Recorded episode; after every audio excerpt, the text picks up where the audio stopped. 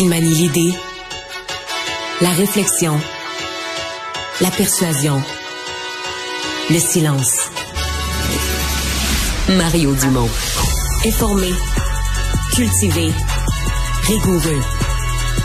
Il n'est jamais à court d'arguments. Mario Dumont. Pour savoir et comprendre. Bonjour tout le monde, bienvenue à Cube Radio. Euh, des journées de nervosité dans le monde bancaire. La semaine passée a fini aux États-Unis. En fait, euh, on était vraiment dans le domaine des technologies. la Silicon Valley Bank qui avait fait faillite. Ensuite, la Signature Bank. Euh, il n'y avait pas eu de faillite de banque aux États-Unis depuis la crise financière de 2008-2009 où Lehman Brothers avait fait faillite à ce moment-là. Et là, ben, autre affaire, ça s'est passé pour nous un peu durant la nuit en Europe. Crédit Suisse, là, des grandes banques du monde euh, qui, euh, écoutez, les, actions de Crédit Suisse avaient déjà perdu 80% de leur valeur dans la dernière décennie ou à peu près. Mais là, aujourd'hui, l'action de Crédit Suisse est descendue en bas de 2 piastres. Euh, Crédit Suisse, donc, qui euh, a pas eu l'appui qu'on espérait du côté de l'Arabie saoudite, où on était rendu là à espérer de l'investissement de sauvetage de l'Arabie saoudite. Et quand les Saoudiens ont dit non, ben le Crédit Suisse, c'est qui est maintenant en difficulté. On rejoint toute l'équipe de 100% Nouvelles immédiatement. 15h30, c'est le moment d'aller retrouver notre collègue Mario Dumont. Salut Mario. Bonjour. Fiasco à la SAC, euh, la pression se poursuit, les partis d'opposition, euh, c'est comme si on essayait de, chercher un des ou une coupable. On va écouter ce que le premier ministre François Legault avait à dire là-dessus. À ma part de responsabilité dans la mauvaise planification de la SAC et dans les prochaines semaines, je vais agir en conséquence pour m'assurer que plus jamais il y ait des files d'attente comme on a vu depuis une semaine ou deux. Mario, qui devrait être nerveux? Madame Guilbeault, Monsieur Kerr, le PDG de la SAC, conseil d'administration? Ben, je vais te rappeler l'ordre dans lequel les choses sont faites. Euh, c'est le Conseil des ministres qui nomme euh, et dégomme euh, les gens des sociétés d'État. Euh, donc, sachant ça, euh, qui est plus en danger, d'après moi, c'est celui-là qui est nommé et non pas celui qui nomme. Écoute... Euh, Monsieur Marcelet. oui, oui, la direction de la SAC. Quoique Monsieur Marcelet, bon, je pense qu'il vient de se planter avec la SAC. Il a toute une carrière. C'est l'ancien président de la Chambre des notaires. Moi, je l'ai connu à, cette époque-là. Mhm. qui a eu ensuite une brillante carrière. Il a été coroner, a été sous-ministre dans différents ministères. Il est pas arrivé à la SAC par accident. Il est pas arrivé par les voies partisanes. C'est quelqu'un qui a eu vraiment une brillante carrière. Euh, tu sais, est-ce que peut-être que si on entendait sa version, lui, il s'arrache, les, cheveux et il dit Colin, et moi, les gens d'informatique m'ont dit tout est correct. Je leur ai posé la question 100 fois. tu sais, on, on le sait pas, là. C'est ça arrive tellement souvent des problèmes informatiques comme ça que ça nous sort des mains. Euh, puis en plus, ben il y, a tout le processus d'authentification gouvernementale. Ça, c'est pas le SAC. Ça, c'est vraiment Éric Kerr. Donc, moi, je pense qu'à la fin, François Legault veut garder tout le monde sur le qui-vive. Euh, je pense qu'il veut garder aussi sa réputation. Il l'a fait dans le secteur de la santé. Souviens-toi, c'est pas arrivé souvent là, au gouvernement des gens qui se font mettre dehors. Mais après, pendant et après la pandémie, il y a des mm. PDG de CIS et CIUS qui ont été qui ont été remerciés. On est capable de faire ça du côté de François Legault. Il n'est pas dit qu'on le refera pas à la SAC, mais je pense pour l'instant, il veut garder tout le monde sur le qui-vive, protéger un peu ses ministres. Euh, je sais pas, pour le ministre Éric Kerr, euh, d'abord, à mon avis, Geneviève Guilbeault, il s'en est vraiment pas trop mal sorti. Je pense que mhm. jusqu'à maintenant. Puis là, ça a quand même l'air à se placer un peu à la SAC. On n'a plus des grosses files.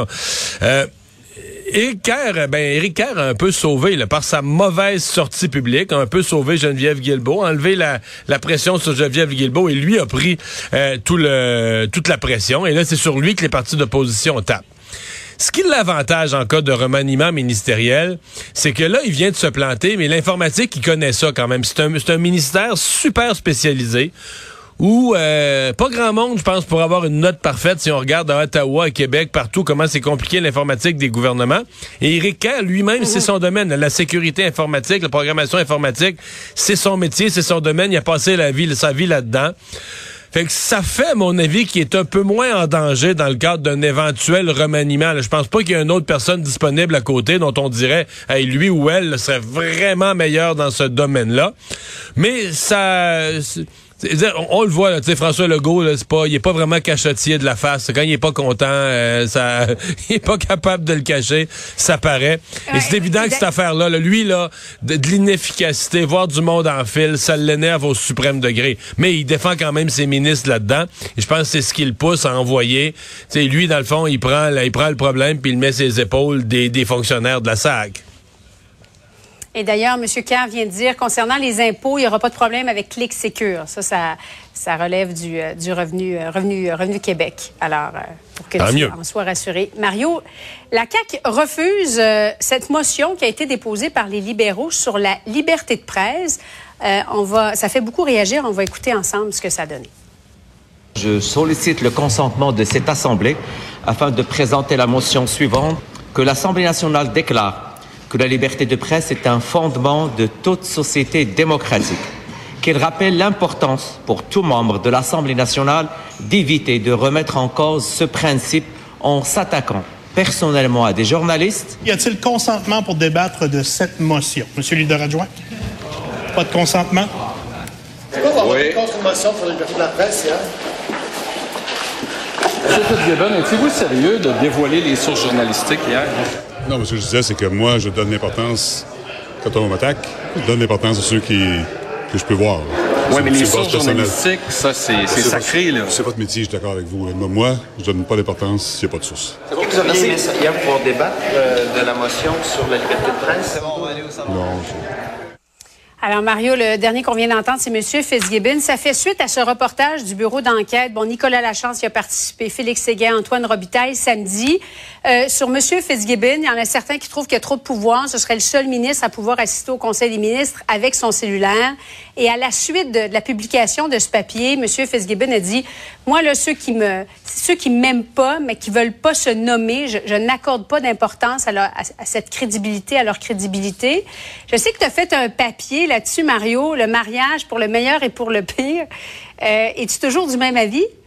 Ben oui, tout à fait. Fait, pourquoi, en fait, c'est la réponse à la question, pourquoi euh, François Legault euh, vit avec Pierre Fitzgibbon, avec les problèmes qui viennent avec, puis mon, mon image, le mariage pour le meilleur et pour le pire. Oui, c'est exactement euh, ce que je pense.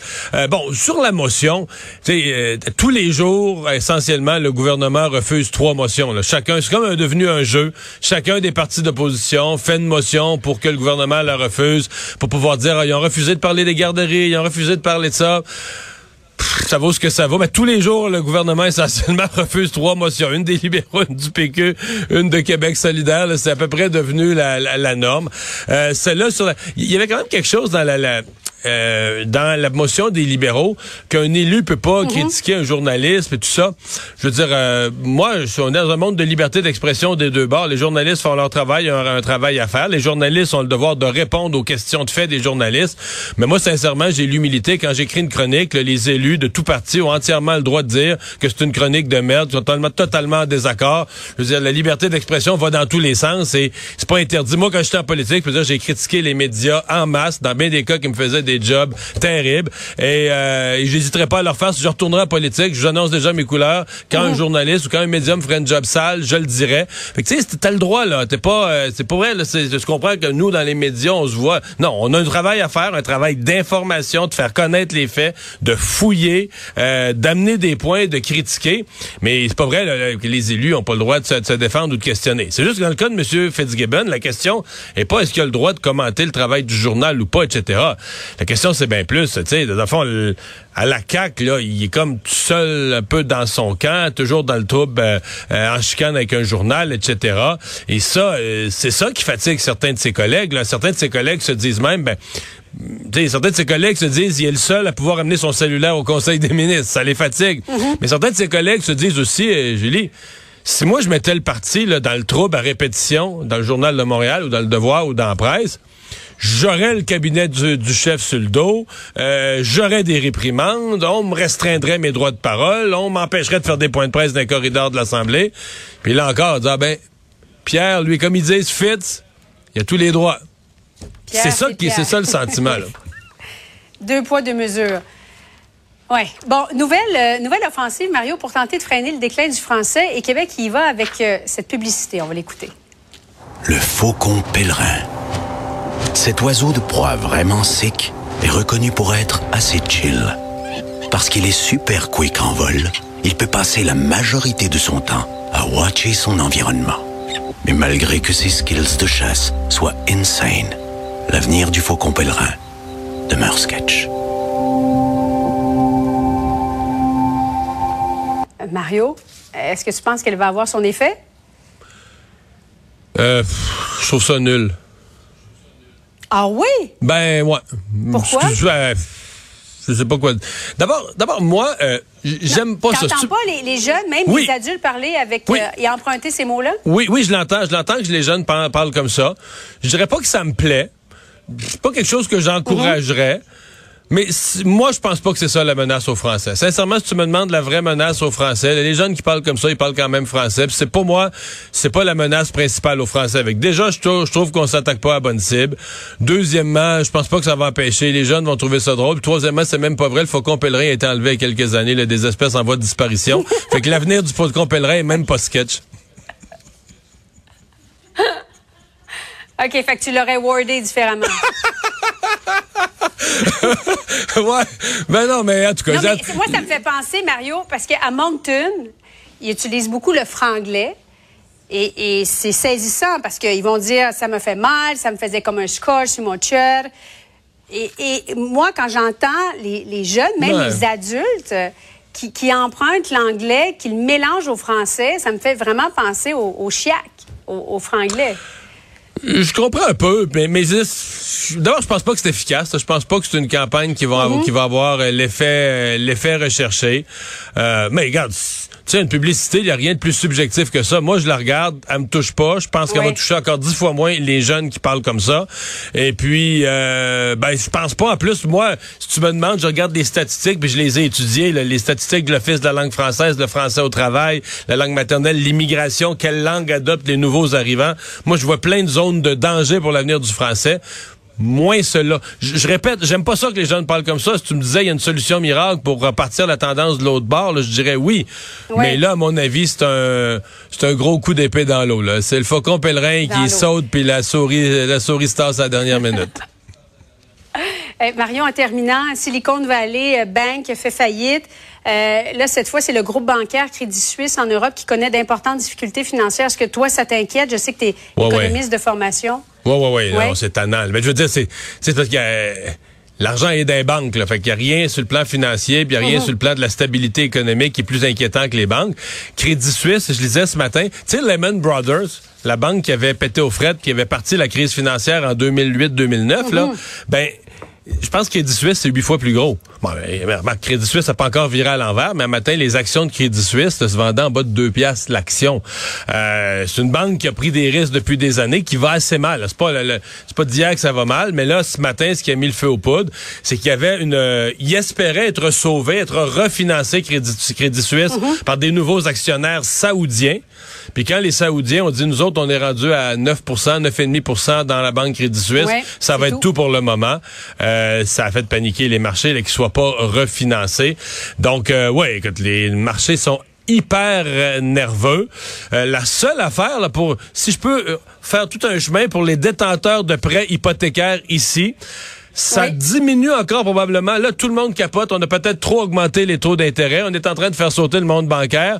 Donc, la probabilité que vos taux d'intérêt sur vos hypothèques augmentent encore cette année au Canada, qui était déjà faible parce que la Banque du Canada l'avait dit, à mon avis, est encore plus faible. Peut-être même qu'on peut rêver à des baisses plus tôt que prévu. Parce que là, les banques centrales se disent, on est peut-être allé un peu loin. Oui, on va voir avec la Fed mercredi prochain. Ouais. Merci beaucoup, Mario. Bon après-midi à toi. Salut.